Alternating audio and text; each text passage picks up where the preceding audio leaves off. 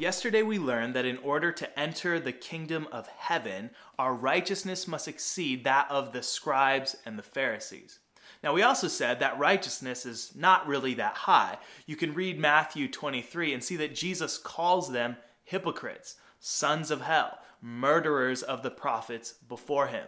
Well, today, Jesus is going to now show us what righteousness looks like for those who want to enter his kingdom and we're going to be looking at the topic of murder. So let's read Matthew 5 21 uh, to 26 together. Jesus says this You have heard that it was said to those of old, You shall not murder, and whoever murders will be in danger of the judgment. But I say to you that whoever is angry with his brother without a cause shall be in danger of the judgment, and whoever says to his brother, Raca, shall be in danger of the council and whoever says, You fool, shall be in danger of hell fire. Therefore, if you bring your gift to the altar, and there remember that your brother has something against you, leave your gift there before the altar and go your way. First be reconciled to your brother, and then come and offer your gift. Agree with your adversary quickly while you are on the way with him, lest your adversary deliver you to the judge the judge hand you over to the officer, and you be thrown into prison. Assuredly, I say to you, you will by no means get out of there till you have paid the last penny. All right, now uh, there's a structure to these sections in this part of the sermon that I want to draw your attention to. Uh, Glenn Stassen has pointed out in an essay that there are 14 triads here in the Sermon on the Mount, and we just read the first one.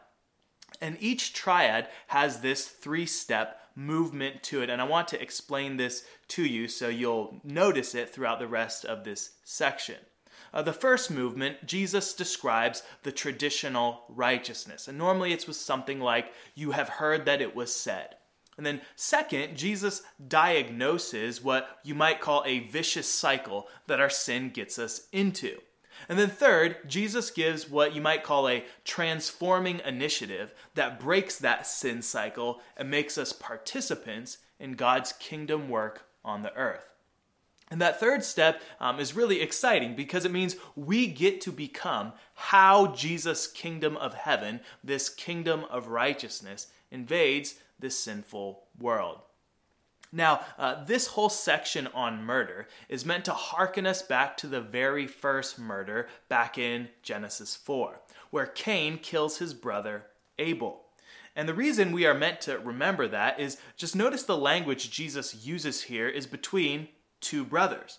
Whoever is angry with his brother, whoever says to his brother, Raca, uh, if your brother has something against you, be reconciled to your brother. Right? So Matthew is emphasizing this. Jesus is emphasizing this. We are meant to think about a relationship between two brothers.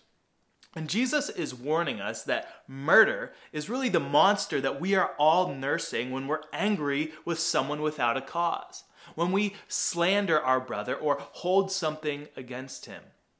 And if you look at how Jesus presents this teaching, he is assuming in this scenario that we are all Cain, the murderous older brother.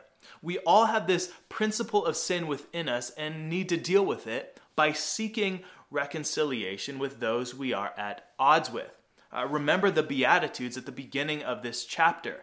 Blessed are the peacemakers, for they shall be called sons of God. And so, even as we read this section, the question is before us are you a son of God or a son of the devil? Are you a son of God or are you a son of Cain? Uh, it's also interesting that Jesus actually calls the Pharisees fools in Matthew 23, that section with the woes, and he uses the same Greek word that he forbids here, moros. He uses against them. This should tell us and uh, clue us in that uh, these are not absolute prohibitions Jesus is giving here. Jesus isn't a hypocrite.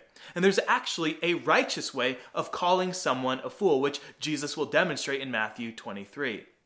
Moreover, just as Cain murdered righteous Abel, so the Pharisees are going to murder righteous Jesus. They are sons of Cain.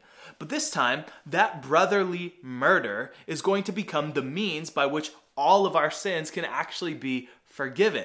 The death of our older brother, Jesus Christ, actually saves us from the hellfire and everlasting death that we all deserve for our murderous intents. And that is really good news. Uh, tomorrow we'll look at what Jesus has to say about lust and adultery. I'll see you guys then.